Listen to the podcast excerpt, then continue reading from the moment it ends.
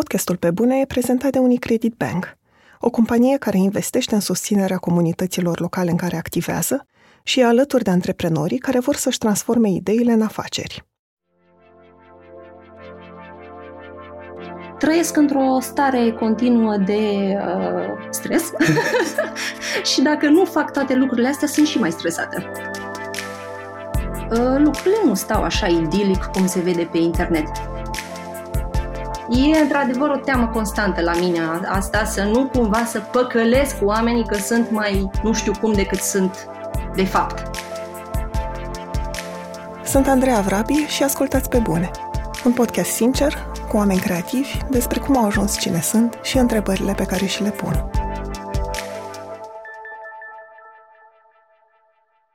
Maria Zavate este designer grafic, iar în timpul liber întreține o comunitate de peste 10.000 de oameni pe Instagram, cu poze rustice și discuții despre evenimente complicate din lume. De fotografie a fost interesată încă din adolescență, iar mai târziu și-a dat seama că e un mediu creativ pe care îl poate folosi pentru a transmite emoții și spune o poveste. Despre durerile lumii, așa cum a numit seria de stories în care explică subiecte complexe, a început să vorbească pentru că a vrut să ofere o structură gândurilor despre evenimente despre care citește. De la alegerile din Belarus până la conflictul între Israel și Palestina. Maria nu pretinde că este jurnalist sau istoric, ci încearcă să-și răspundă ca un om obișnuit la întrebări pe care ni le punem toți despre natura umană și să ofere celor care o urmăresc un punct de pornire în propria lor documentare. Crede că ar trebui să ne pese de ce se întâmplă în lume – și că oamenii vor să fie informați, doar că găsesc prea puține surse care să vorbească pe limba lor. Este și forma ei de a fi utilă comunității în care trăiește și de a avea un impact pozitiv, măcar pe internet. Salut, Maria! Îți mulțumesc tare mult că ai acceptat invitația mea.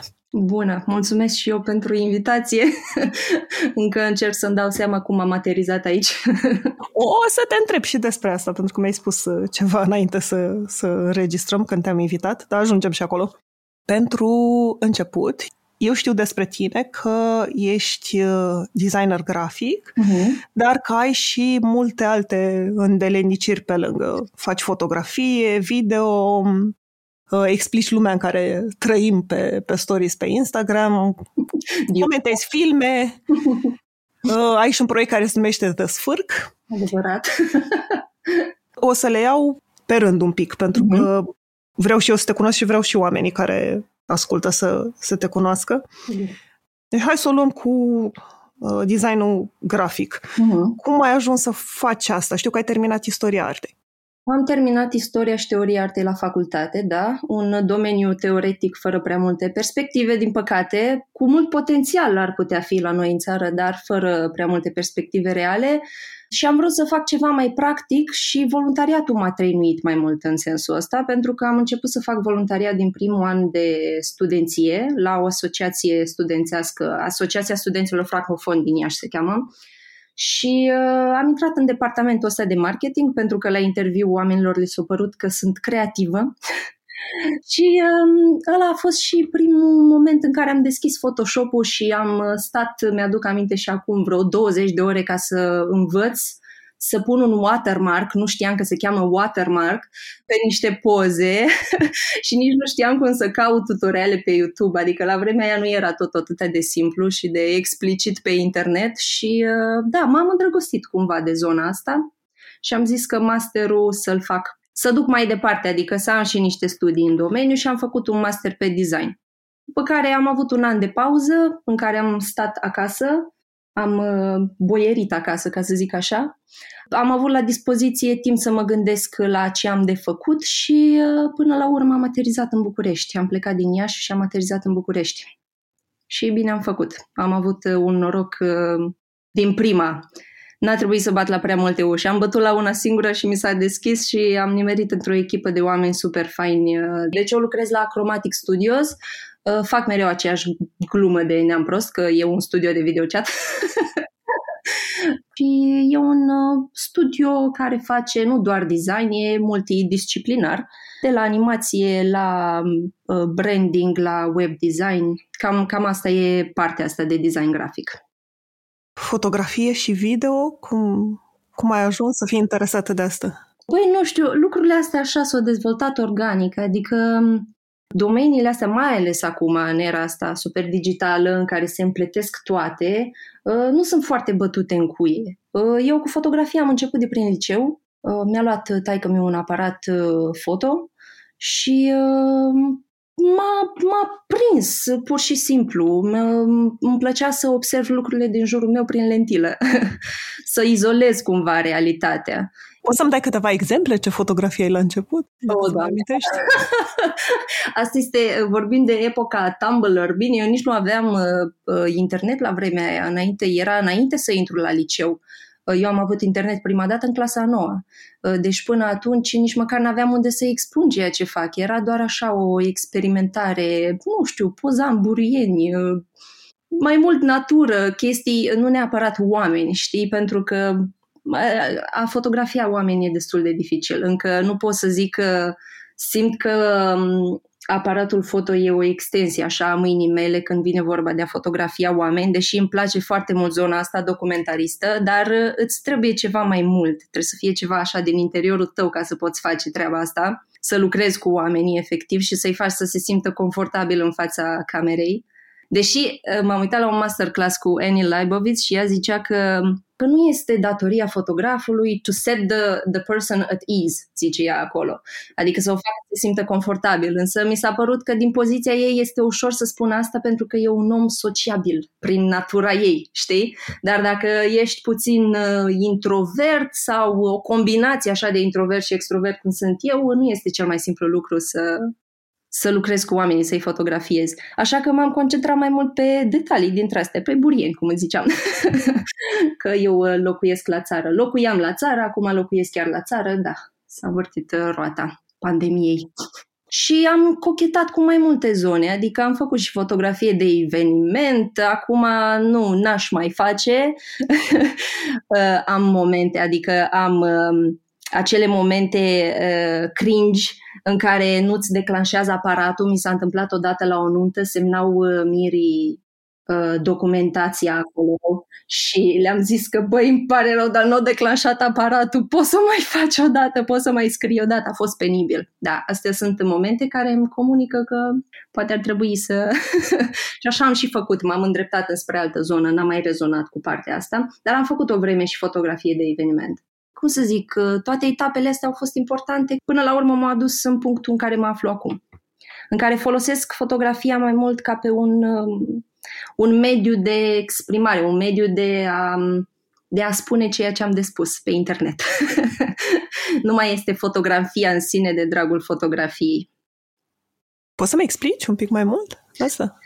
Da, adică inițial, eu când mi-am deschis uh, Instagram-ul, aveam Instagram beta, nici măcar nu era Instagram-ul el, uh, că aveam un smartphone de trei parale, nici nu mai contează, nici nu credeam că am nevoie de un smartphone și mi-a zis cineva, instalează, domnule, Instagram, că e pentru tine, e pentru tine, că tu faci foto.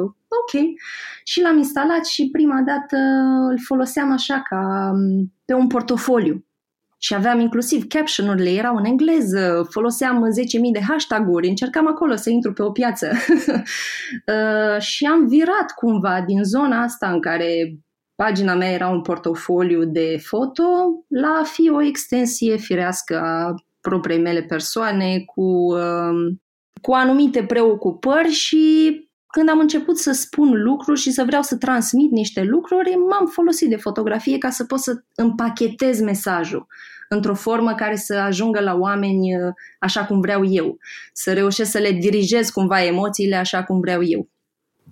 Simți că, pentru că asta am simțit eu mereu uitându-mă la fotografiile tale, cel puțin în ultima perioadă la ele mă refer, uh-huh. că spun o poveste. E o încercare de a, de a spune o poveste? Nu, nu. Adică nu e o încercare conștientă. E pur și simplu universul sau spațiul mental în care mă aflu eu în punctul ăsta și asta se vede și acolo. Acum nu știu dacă la vreun nivel uh, subconștient încerc să fac chestia asta așa structurat și să... Cred că se conturează, adică este impresia asta că eu am creat un mediu care e foarte coerent, mm, cred că și din cauza spațiului în care mă aflu Și e o estetică unitară, un anumit vibe pe care îl transmit datorită locului în care mă aflu. Adică la țară, cumva izolată, adică stau în mijlocul satului, dar sunt complet izolată de vecini, stau așa ca într-un polonic eu, într-o vale și nu prea am vecini și ce să fac altceva decât să mă uit pe fereastră să văd cum se schimbă lumina, cum se schimbă natura, cum trece o frunză de la un stadiu la altul. Pare așa că, bă, ce viață boemă are asta, ce naiba.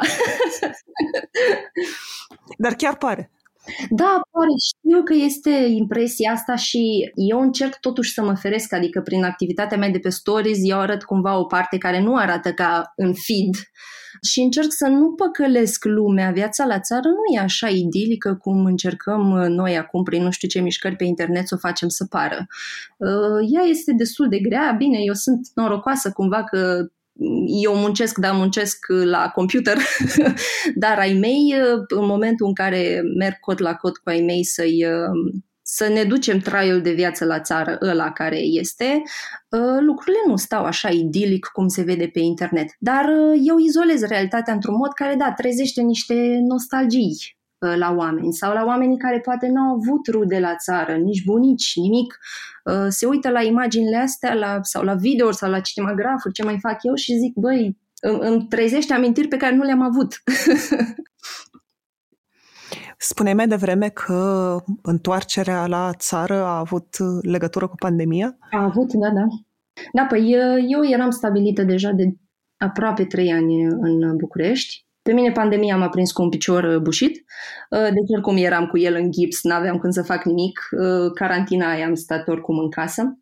Deci am stat în București și după ce am putut, după vreo trei luni, m-am retras la țară. Nu mai vreau să stau acolo să la urma urmei, știi cum mă gândeam așa că în București merită să dai bani, la urma urmei să, da, să dai banii aia pe chirie și pe mâncare și pe tot ce se întâmplă acolo, pentru ceea ce se întâmplă în oraș. Ori pandemia a făcut Bucureștiul să nu mai fie diferit de restul locurilor din țară.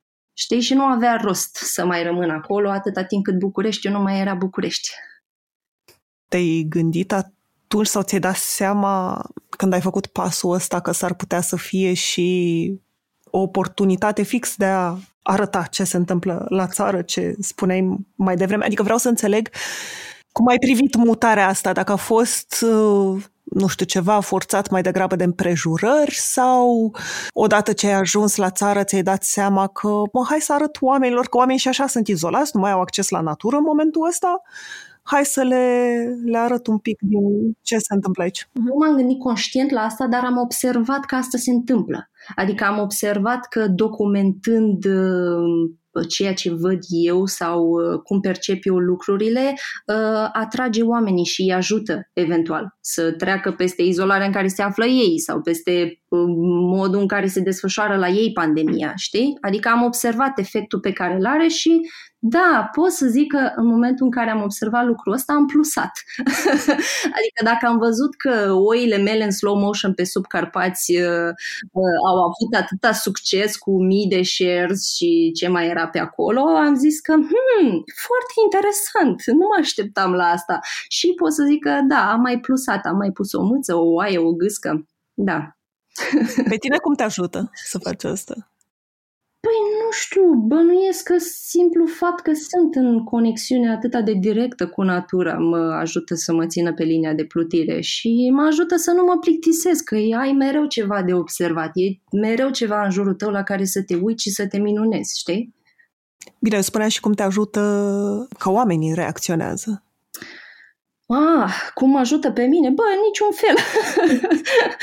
nu știu, mm, îți dă o senzație de bine să știi că ai un efect oarecum terapeutic asupra oamenilor. Recunosc că e o doză de narcisism acolo pe care toți o avem. Te gâdilă puțin. Dar uh, cam atât. Adică oricum eu nu mă pot abține să nu fac lucrurile astea, știi? Adică îmi vine atât de natural să surprind ce se întâmplă în jurul meu și să pun pe internet, încât nu trebuie să fac uh, o strategie din asta. Nu am stat niciodată în toți anii ăștia de când uh, folosesc Instagram-ul, niciodată n-am fost în pana aia de creație. Bă, oare ce să postez, oare ce să pun, ce să fac? Nu am ajuns în blocaje de genul ăsta. My mind always working. am observat pe site-ul tău că faci sau îți propuneai sau propui să, să faci asta pe, și pentru branduri și nu știu dacă și proiectul sau, mă rog, colaborările pe care le-ai avut cu Dori intră în categoria asta, pentru că tu ai făcut pentru pagina de Instagram Dor, ai avut vreo trei takeover-uri. Și eram curioasă, chiar dacă ai, ai spus mai devreme că nu, că nu te poți abține să nu fii creativă, eram curioasă pentru un astfel de proiect sau de propunere, cum te pregătești totuși? Cum ai învățat să creezi conținutul ăsta cât să umple o zi sau un weekend? Sincer, e atât un, e un, e un haos la mine în cap. Adică aș minți să zic că, băi, avea, aveam așa o structură foarte clară cu ce am de făcut. Nu, când a fost, de exemplu, primul takeover de pe DOR, a fost despre vin, nu? despre cum culegem strugurii, cum se face vinul la țară, etc. Pur și simplu am avut camera acum, am avut tulurile necesare cu care să surprind uh, ce se întâmplă acolo și la fața locului m-am orientat. Am încercat să surprind toți pașii, le mai puneam alor mei întrebări, să nu ratez ceva. Bine, cumva, în uh, mintea mea, uh, intuiesc cam care ar trebui să fie rezultatul final și uh, Uite, la, când am, am fost cu Erasmus la un moment dat uh, și am făcut uh, un semestru de montaj. Și proful nostru de acolo uh, ne-a zis o chestie care mie mi-a rămas în minte și mi-a zis așa că putem noi să știm o grămadă de tehnică, dar ce trebuie să învățăm noi este cum să punem imaginile unele după altele de așa natură încât să trezim emoții. Lucrul ăsta este crucial.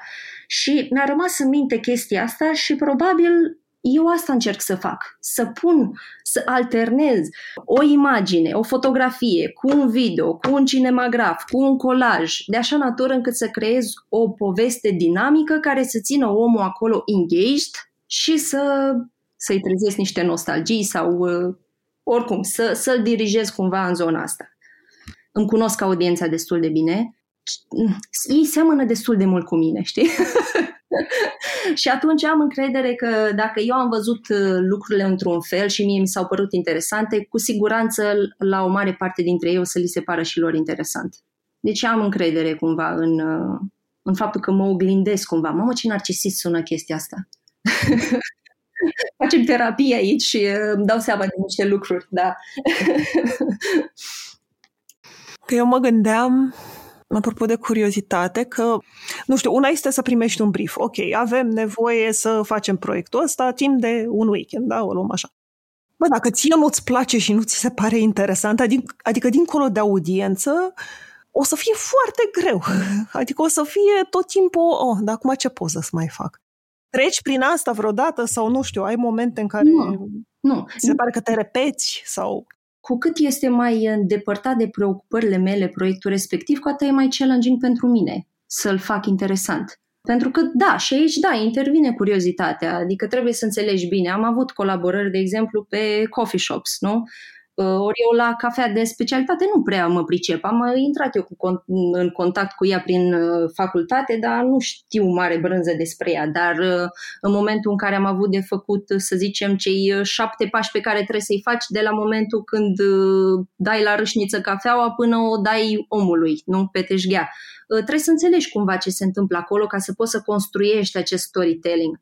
Bine, uh, eu ziceam că e un haos, dar uh, într-adevăr e un haos și pe hârtiile mele unde totuși îmi schițez lucruri. Adică atunci când primesc, nu primesc briefuri, cumva, bine, brieful ce ar însemna? Băi, mi-ar plăcea să fac chestia asta, dar un brief ar însemna ceva mai mult, nu? Adică ar însemna niște guidelines mai concrete. Nu prea primesc guidelines concrete, deci cumva trebuie să pornesc de la simpla idee și să o dezvolt eu într-un brief, după care să mă ghidez eu. Dar pentru mine este challenging, adică nu mă... Challenging, cum spun asta? Provocator. Da, Provocator îmi pare așa că are o conotație puțin negativă în română și eu, eu încerc să mă temperez cu romgleza, încerc foarte dar foarte greu uh, reușesc. Da.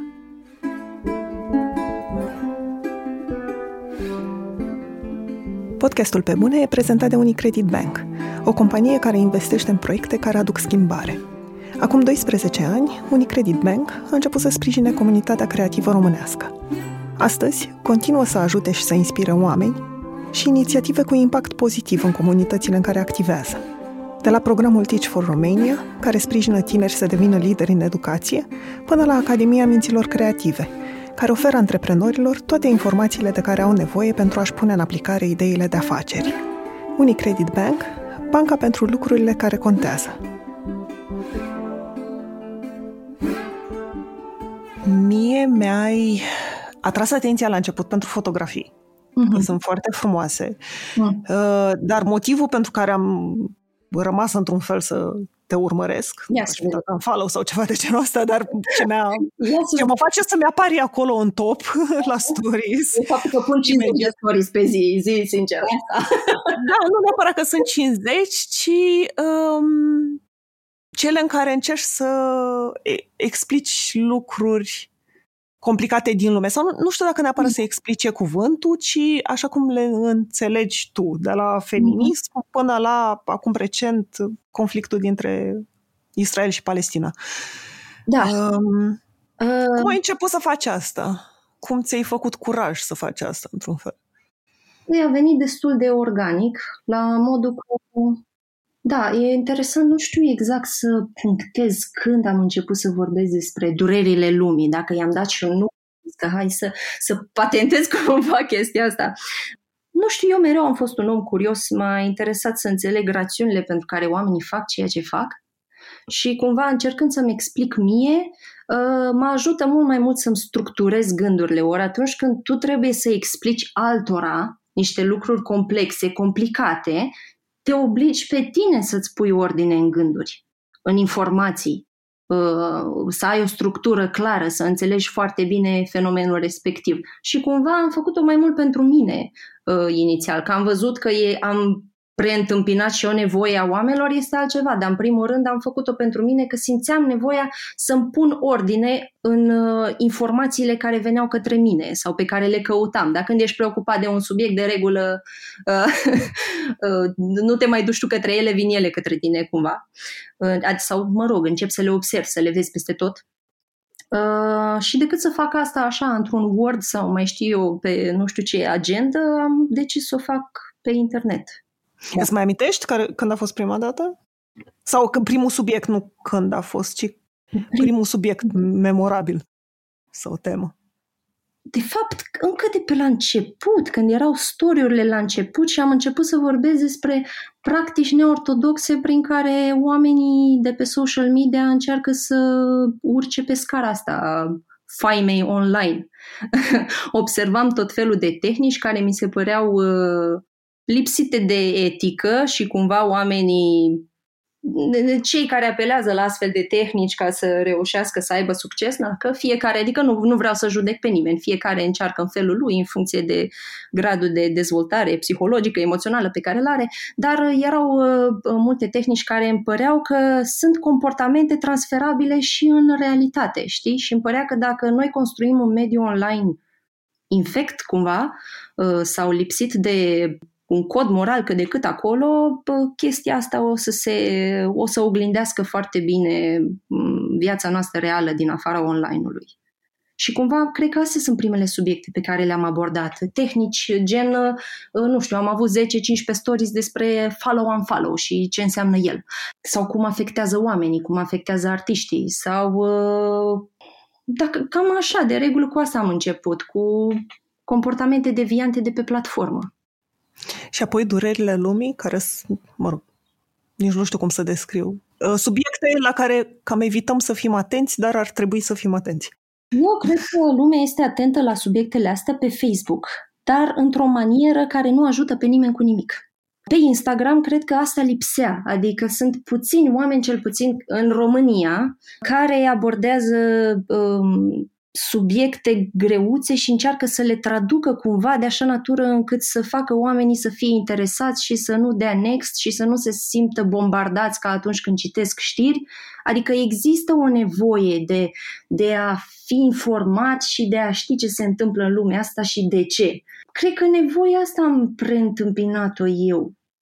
Uh, de aia a prins cumva. Doar că, uite, și aici ajungem și la um, senzație de impostură pe care pot să o simt uneori, că nu, eu nu am doctorate în uh, conflictele din Caucaz sau din Orientul Mijlociu, dar cumva cred că tocmai asta, faptul că eu sunt un reprezentant al omului simplu interesat de lucrurile astea, care încearcă să dibuiască ce se întâmplă acolo, știi? Și să despice firul în 14 ca să vadă, știi, pe metoda de carte. E o problemă, o desfaci într-o mie de părți ca să încerci să o înțelegi.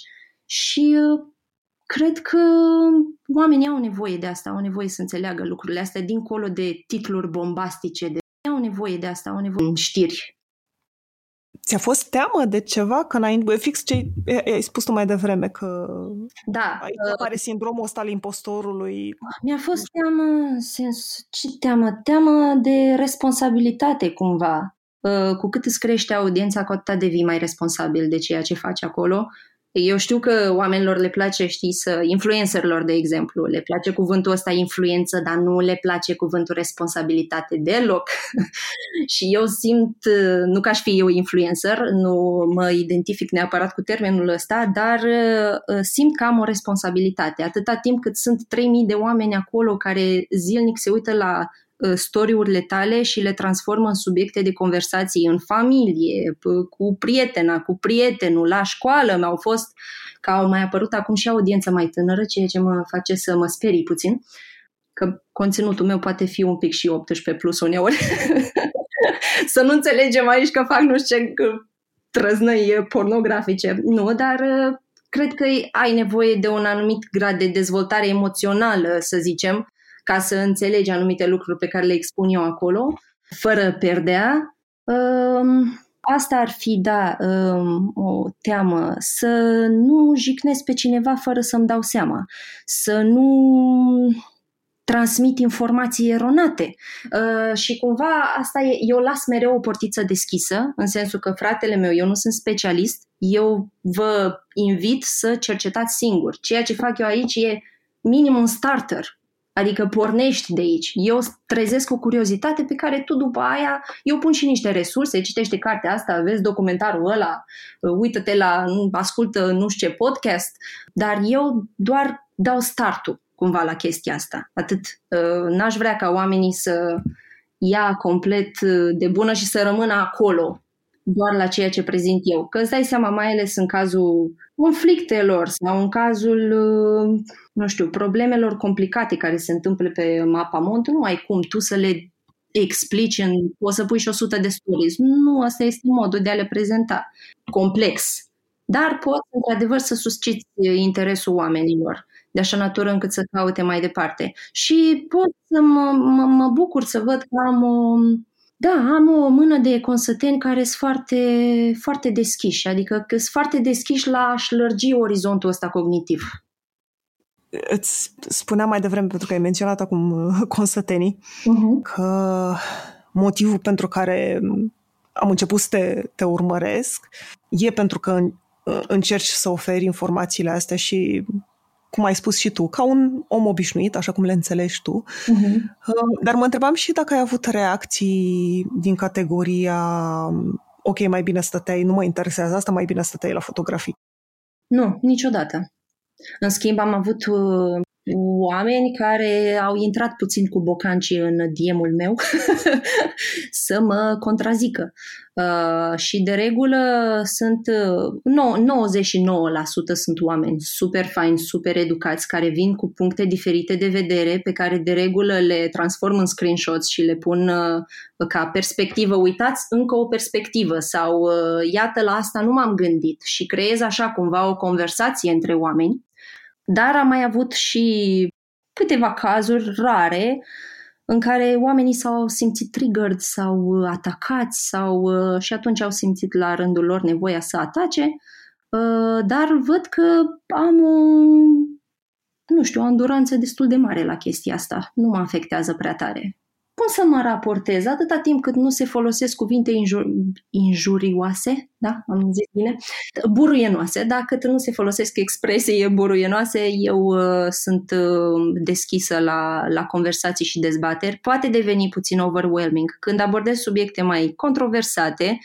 poate să-mi ia câteva ore să răspund la mesaje, Pentru că unele necesită să fii engaged în conversație, știi? Și atunci când ai câteva zeci sau sute de oameni care trebuie să faci chestia asta, poate deveni obositor. Dar, de regulă, a, am avut ceva de câștigat din asta. Am aflat niște perspective noi, niște lucruri noi, poate niște uh, resurse noi pe care nu le, nu le știam până la momentul ăla. Deci e un win-win. Adică n-a fost pentru că ai spus de că uneori când primești zeci de mesaje poate fi mm-hmm. obositor, n-a, n-a fost niciun moment în care să te gândești, a, cine m-a pus să deschid subiectul ăsta? Nu, nu, pentru că cred că impactul pozitiv pe care l-au lucrurile astea este mai mare decât uh, uh, senzația mea de oboseală. Cred că e mai important. Cred că e mai importantă necesitatea asta pe care sper din ce în ce mai multă lume să, o, să vină în întâmpinarea ei Uh, cred că e mai importantă decât faptul că eu mă simt obosită azi, mâine. Mai ales gândește-te că eu vorbesc, da, uite cum a fost acum cu Israel-Palestina, nu? Păi eu vorbeam acolo de oameni care au murit și de case care au fost bombardate, de clădiri care au fost bombardate și eu mă plâng că, că ce? Că vine cineva în DM și îmi zice unfollow, jet!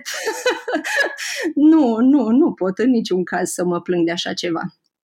Și care e necesitatea asta care crezi că e în oameni? Adică ce crezi că le oferi dincolo de că e o informație uh, tradusă pe înțelesul lor într-un... Au nevoie de răspunsuri la întrebările alea mai mari pe care mi le pun și eu. De ce fac oamenii ceea ce fac? De ce ajungem să ne urâm atât de tare încât ajungem să ne omorâm? Adică este un subiect fascinant. Uh, și normal că sunt anumite conflicte de pe hartă care îți oferă um, niște răspunsuri mai uh, complexe decât ți le-ar da o altă situație, da?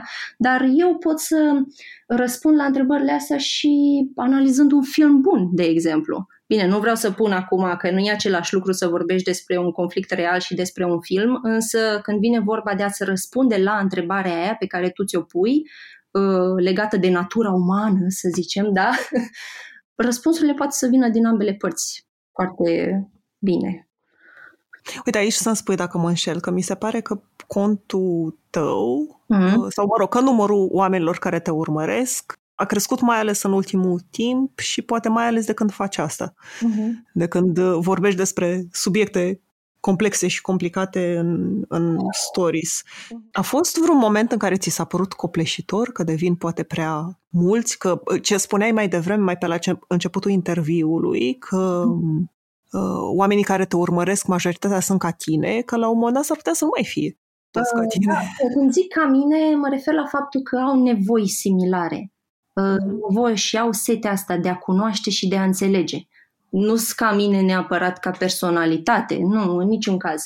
Uh, dar au aceleași, își pun cumva întrebări similare cu ale mele și dacă eu încerc să-mi răspund la ele și le răspund la ele într-un mod public, iar uh, asta pe ei îi ajută să înțeleagă și ei niște lucruri mai bine, e super.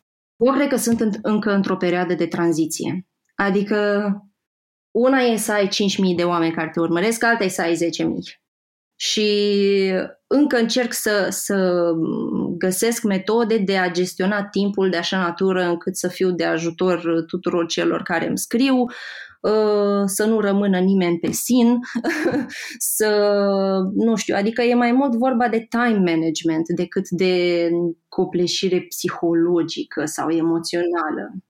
Nu, îmi face plăcere să fac lucrul ăsta, îmi place foarte mult. Și am și o extensie cumva, am un newsletter unde dacă pe, pe Instagram uh, urlu acolo cu spume la guriță despre tot felul de rahaturi, dar cumva le împachetez. Bine, subiectele grele e, e greu să le împachetez în umor, dar poți să ai un umor mai negru, știi? Adică în modul în care te exprimi să fie de așa natură încât omul uh, zâmbește așa amar la ceea ce citește și eu încerc să împachetez așa lucrurile într-un, într-un soi de umor dar am un newsletter unde uh, e totul pe inspirație și pe uh, uite cât de frumoasă poate să fie umanitatea, we are not all shit. uh, nu e nevoie să ne ducem în letargie dintre asta nihilistă tot timpul. Uh, da, și acolo cumva încerc să să scald apele. Dar e o combinație, da, uite, am uitat de partea asta de, de faptul că îmbrac chestiile în umor. Și cred că a prins destul de mult, da, pe, pe anul ăsta pandemic pentru mine a funcționat de minune. Nu știu, mi-e și rușine să recunosc chestia asta, dar mie mi-a adus numai lucruri bune, iar online presupun că lumea a avut mai mult timp să petreacă online și um, eu am postat la greu, uh, spasmodic, efectiv.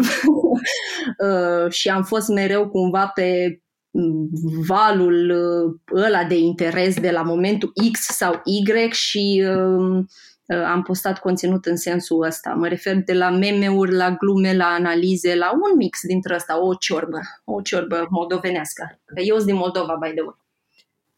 Ai, ai spus mai devreme că problema de fapt, sau, mă rog, e o problemă mică în momentul ăsta, dar ar putea să devină mai mare în timp, uh-huh. e cea de time management. Da, da. Și asta vreau să te întreb, că totuși ai o meserie în continuare. Slavă Domnului, da. Cum faci să le faci pe toate, să nu... Habar n-am. Trăiesc într-o stare continuă de uh, stres și dacă nu fac toate lucrurile astea, sunt și mai stresată. Deci, uh, nu știu, pur și simplu nu pot altfel. Am uh, un program de 7-8 ore la muncă, pe partea asta de design grafic, cum spuneam, și în rest tot timpul pe care l-am de regulă îl dedic uh, Instagramului uh, și proiectelor conexe, cum e Desfăr, cum e site-ul, cum e newsletter-ul și mai am și colaborări pe freelance sau pe, pe voluntariat, de exemplu. Uh, simțeam că partea asta a rămas undeva aruncată acolo și am simțit nevoia să mă reapuc de ea n-am vrut uh, gen, hai uh, mă iau și mă duc uh, într-o zonă cu totul străină mie. Nu, fac tot ceea ce știu pe partea asta de, de, de vizual pentru organizații care se ocupă cu diverse. Da, acum în focus este chiar o organizație făcută din, de niște prietene de ale mele din, din studenție. Au făcut o organizație în Piatra Neamț și cumva încercăm să facem lucrurile să se miște și în această comunitate din piatra. Și de ce e important pentru tine să existe și partea asta de voluntari? Doar n-am, poate sufăr de ceva sindrom al eroului, cine știe, nu știu. Simt eu că trebuie să... Nu că trebuie, nu știu, e o nevoie a mea interioară probabil de a simți că fac lucruri care au un impact pozitiv uh, sper, uh, asupra celorlalți, asupra comunității în care mă aflu. Cred că dacă toți ne-am dedica, acum nu, nu spun neapărat că idealul mai degrabă ar fi ca fiecare să-și facă meseria foarte bine, de așa natură încât să nu mai fie nevoie de ONG-uri, știi? Dar pentru că nu trăim în această lume ideală, cu cât ne dedicăm uh, măcar puțin din timpul nostru uh, unor activități de genul ăsta care să sprijine cumva comunitatea în care ne aflăm, cu atât mai bine. Și dacă nu ai timp, pentru că ai un job stresant și așa, cel mai bine merge cu donația. Adică eu, uite, am chestia asta lunar, le spun oamenilor, pentru că oricum oamenii sunt spamați cu chestii de genul ăsta. Uite, donează aici, uite cazul Y, hai să facem asta, hai să facem asta. Așa că n-am vrut să fiu foarte spammy, dar o dată pe lună le dau un reminder. Hei, eu am făcut o donație aici, am făcut-o, am sprijinit inițiativa Y și vă invit și pe voi să nu uitați să faceți chestia asta măcar o dată pe lună, pentru că pentru oamenii ăia contează. E, e asta tot parte din ce spuneai mai devreme, că ai o, o responsabilitate, mai ales că te urmăresc mulți oameni? Adică dacă tot ai vizibilitatea asta în creștere, simți că e o responsabilitate să faci asta? Nu simt că vine neapărat din vai. Acum, um, dacă am crescut în felul ăsta, musai trebuie să fac și ceva caritabil. Nu, nu. Vine tot dintr-o pornire naturală, firească mea și desigur, când am văzut că sunt atâția oameni acolo, uh, why not? Adică un reminder nu strică. Dar nu ține neapărat că simt că am o responsabilitate în sensul ăsta. Mai scriu, din păcate, când vine vorba de acțiuni caritabile, mă văd nevoită să dau cam același răspuns tuturor, pentru că nu mă pot transforma într-un panou de anunțuri caritabile. Nu de aia se află oamenii ăia acolo. Știi? Și, și mi-aș, s-ar pierde sensul activității pe care o fac acolo, la, la urma urmei. Așa că trebuie să am grijă să selectez. Trebuie să fiu, din păcate, foarte sau din fericire, habar n-am, foarte selectivă cu lucrurile pe care le sprijin, dar pentru mine e mai important reminderul ăla, nu contează pe cine sprijin, doar să o faci, măcar o dată pe lună. Încă ceva care încă ceva ce mi-a atras uh, atenția la tine e că... Nu mă spăl pe cap. Să știi care are legătură, fii atentă că ai nimerit-o. că uh, pe o platformă care, platformă, mă rog, da, e o platformă da, Instagram, da, pe care oamenii, nu știu, mi se pare cea mai falsă dintre platforme. Adică e cea mai cosmetizată dintre toate și că fix pe ea M-am trezit eu fără filtre mai. Cum Exact, exact. Și nu te... Nu, îmi pare rău, dar tu ai spus-o mai devreme. Eu voiam să spun că ai părul ciufulit, dar așa e. Uneori vorbești cu părul nespălat sau din pat sau, nu știu, nu ai cadrul ăla foarte pregătit în spatele tău și știu că o, o să sune ca dracu, dar așa suntem noi ca ființe, niște superficiali mi se pare un act de curaj, știi? Doamne. Și mă întrebam cum a fost pentru tine asta sau cum când... Nu știu, e doar în capul celorlalți sau nu, ți-ai nu. propus tu și ai spus nu mă, hai, că dacă tot vreau să fiu reală, așa nu. O să fac. Uh, deci când mi se spune că e vorba de curaj, îmi dau seama în ce stare deplorabilă ne aflăm. adică dacă a ajuns să fie un act de curaj să te afișezi pe internet nemachiat, nefiltrat și nepieptănat, înseamnă că lucrurile nu stau așa de bine. În al doilea rând, nu, nu e nimic strategic. Pur și simplu, creierul meu am văzut că funcționează în felul ăsta. Uh, apare o idee uh, și efectiv mă, mă zgândărește până o scot, știi? Adică trebuie să o verbalizez sau să o scriu și nu pot să controlez de fiecare dată cum arăt. Ce ar însemna de fiecare dată când îmi vine mie să vorbesc despre un subiect, să mă duc să mă spăl mai întâi pe cap sau să mă pierd, să mai, mai știu eu ce să fac. eu simt nevoia aia să spun lucrul ăla. Atunci și atunci îl spun. Și cumva, ă, din cauza asta, oamenii au perceput ă, genul ăsta de, de activitate pe care îl fac eu ca fiind autentică. Măi, nu e chiar așa. Adică eu am grijă totuși să fie lumina mai ok, uh, unghiul din care stau să nu fiu chiar disgrațioasă acum, că nu te ascultă nimeni, știi? Trebuie să ai totuși să fii cât de cât prezentabil, să fii cât de cât carismatic acolo. Uh, dar cred că oamenii văd în, în degajarea și lejeritatea asta o încredere în propria persoană pe care toată lumea vrea să o aibă. Și atunci uh, probabil asta a, a, a prins la, la public. Faptul că e o valoare pe care, care e transferabilă și la ei, știi? E ceva ce toată lumea ar vrea să aibă. Și anume și ai? asta, lejeritatea asta. Băi, nu, nu legeritate, încredere în... în... E, acum depinde despre ce vorbim. Uh, păi, de regulă, da, sunt om destul de încrezător uh, în mine. Nu știu, e o combinație așa, uneori uh, nu am încredere deloc, dar când vine vorba de imaginea mea, nu mă interesează atâta de tare lucrul ăsta. Adică dacă este să am probleme cu lipsa de încredere în mine, n-are legătură cu imaginea are legătură mai degrabă cu capacitatea mea intelectuală, să zicem. Adică când îți spuneam de sindromul impostorului, când mi-ai scris că, hai Maria, că vreau să iei cu tine uh, lungul ăsta și anii ăștia de podcast, în mintea mea normal că a apărut acest sindrom al impostorului, pentru că având o activitate atât de intensă pe internet, în care par foarte elocventă în tot ceea ce spun, Uh, mereu mi-e teamă ca realitatea să nu fie cumva alta. Mă întâlnesc cu omul în realitate și vede că de fapt eu atunci când vorbesc uh, sau când sunt în fața lui live uh, nu sunt de fapt eu așa smart cum par pe internet, știi? E într-adevăr o teamă constantă la mine asta, să nu cumva să păcălesc cu oamenii că sunt mai nu știu cum decât sunt de fapt. Dar nu prea are legătură cu imaginea. Din potrivă, pentru mine ar fi teribil să mă afișez ferchezuită pe internet și apoi când mă întâlnesc cu oameni în realitate să zică what the fuck, cine este persoana asta, că nu o recunosc, e parcă seamănă, dar nu e aceeași, știi? Adică în realitate arăt mai bine.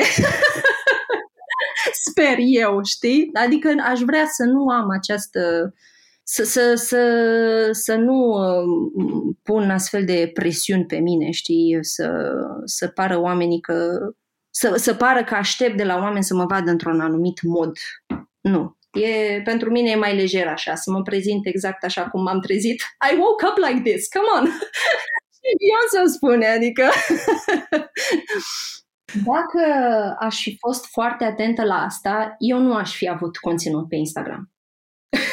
Adică dacă eu mi-aș concentra atenția la lucrurile care nu-mi plac, la modul în care se expun oamenii într-un mod în care nu, nu rezonează cu, cu mine, cu valorile mele, whatever, uh, nu aș mai fi făcut ce fac acum, pentru că probabil m-ar fi luat uh, anxietatea, m-ar fi luat și pe mine tot felul de întrebări, bă, dar poate nu e ok să te afișezi așa, dar poate nu Dar nu prea mă uit că mă ia într-adevăr anxietatea și încep să mă gândesc la tot felul de existențialisme, că de ce e lumea așa cum e, că știi, și prefer să, să am mai mult o atitudine constructivă. Frate, dacă vrei alt tip de conținut, ai două opțiuni. Două opțiuni din punctul meu de vedere. Fie faci alt tip de conținut, fie urmărești alt tip de conținut a urmări oameni care îți dau anxietatea asta și care te fac să te gândești că lumea s-a dus pe apa sâmbetei și că... Sau că viața ta nu e perfectă. Sau că viața ta nu e perfectă și în fiecare dimineață te trezești și te uiți în oglindă și te compari cu X și cu Y și oh my god, ia uite, ia uite cu tare este în uh, Papua Noua Guinee și eu unde sunt uh, sau ia uite cum arată X și eu cum arăt.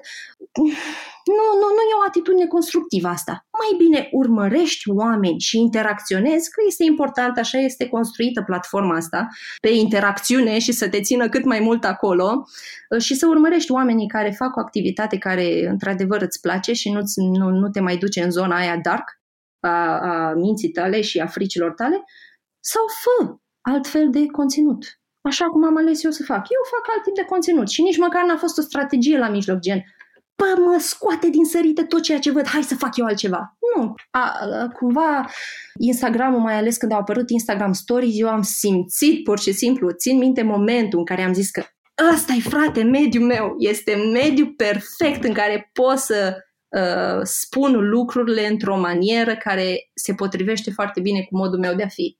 Că până atunci aveam Snapchat și spamam doi sau trei prieteni de mei cu tot felul de prostii. și când am văzut... Acum spamezi, spamezi 10.000. Acum spamez 10.000. da, e, a fost, pentru mine a fost mediu perfect. Mai ales știind că are caracterul ăsta efemer, că după 24 de ore dispar și aleg eu ce pun în highlights, știi? E așa, lejer pentru mine. Crezi că asta, uite, vezi, asta nu crezi că vine dintr-o nesiguranță? Dintr-o nesiguranță. Ba da, da, eu zic acum că sunt complet sigură pe mine, vai, eu uh, n-am frate nicio îndoială și nicio nesiguranță acolo. Nu, nu. Uite, pot să fac analogia asta, n-aș putea să fac niciodată asta pe Facebook. Orice postare pe care o pun eu pe Instagram, dacă aș pune pe Facebook, îți zic, ar fi teribil. Război. Pentru, da, război, pentru că oamenii acolo, îmi pare așa că pe Instagram este, se înțelege mai bine că acel cont este totuși un spațiu privat al unei persoane și că persoana aia a ales ca spațiul ăla privat să fie cumva ă, deschis publicului, dar trebuie să ai grijă totuși cum intri în casa lui. Nu intri cu noroi, știi, pe bocanci la el în casă. Trebuie să ai puțină grijă cum intri, ori pe Facebook, nu, no. acolo, după ce a plouat și te-ai băgat în noroi până în gât, te duci în casa altuia și te tăvălești pe jos. și na, Instagramul mi-a dat senzația asta că am mai multă siguranță și că nu o să trebuiască să întâmpin tot felul de grobianisme și alte lucruri de genul ăsta. Ai spus mai devreme că, ok, îți ia destul de mult timp să faci asta, uh-huh. că e pentru tine și o modalitate de a înțelege lucruri din, din lume, uh-huh. dar eram curioasă de, de ce îți place sau cum, cum te îmbogățește? Ce, ce ți oferă așa overall? Încerc să-mi fac viața mai bună și să fiu utilă cât de cât în lumea asta în care am aterizat fără să vreau și cumva cred că cea mai mare satisfacție pe care aș putea să o am e ca înainte să mor să știu că am lăsat-o mai bine decât am găsit-o. în niciun caz nu pot să pretind că, vai, pot să fiu eu salvatorul omenirii, sunt Atlas, țin uh, pe umerii mei toate, toate problemele lumii. Nu, nu, în niciun caz, dar să o fac acolo cât de cât partea. Nu știu, e o nevoie internă, nu știu cum s-a construit, uh, pur și simplu eu cred că era un mim uh, la un moment dat că I don't know how to tell you that you should care about other people.